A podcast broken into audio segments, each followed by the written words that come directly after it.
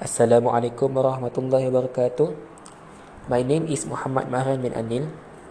I am 19 years old this year and I am studying in UPSI, University Pendidikan Sultan Idris. I am taking Diploma in Science Mathematics. Why I taking this course? I am taking this course in this university as I know this university can afford what I need to learn especially the mathematics, all those mathematics subject, which is algebra, statistics, and calculus.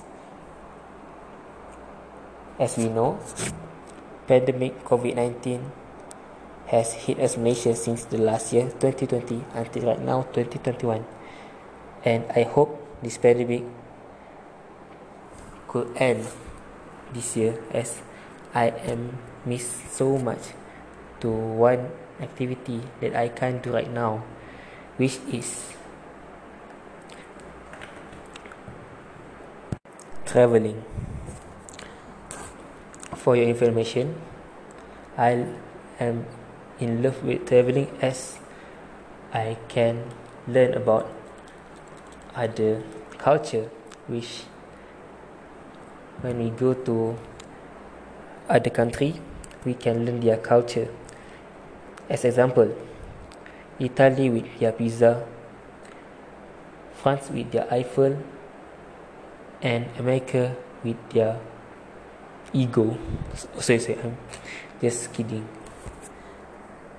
And Thailand with their Tom Yum.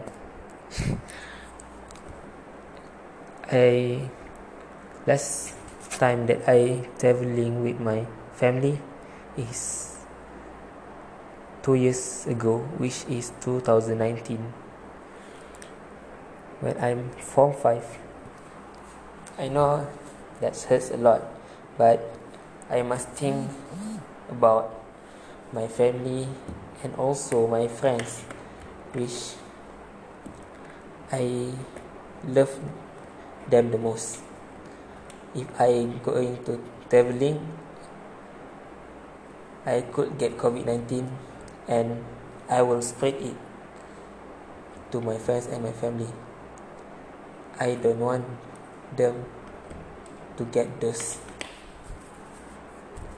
I hope that I could do this activity after this pandemic ends, and I hope that our beloved